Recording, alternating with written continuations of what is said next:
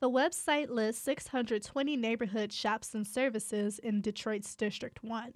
Councilmember James Tate says the main goal is to provide a platform for marketing local businesses. And many of our businesses, unfortunately, don't even have websites, and so that's one of those focus areas where we're trying to get them to pay a lot more attention to, uh, because we tell them if you're not you're not visible in the cyber world, then you really don't exist in this day and age. Tate says the directory is part of the Discover D1 program, an initiative that encourages economic sustainability and community engagement. I'm Brianna Tinsley, WDET News.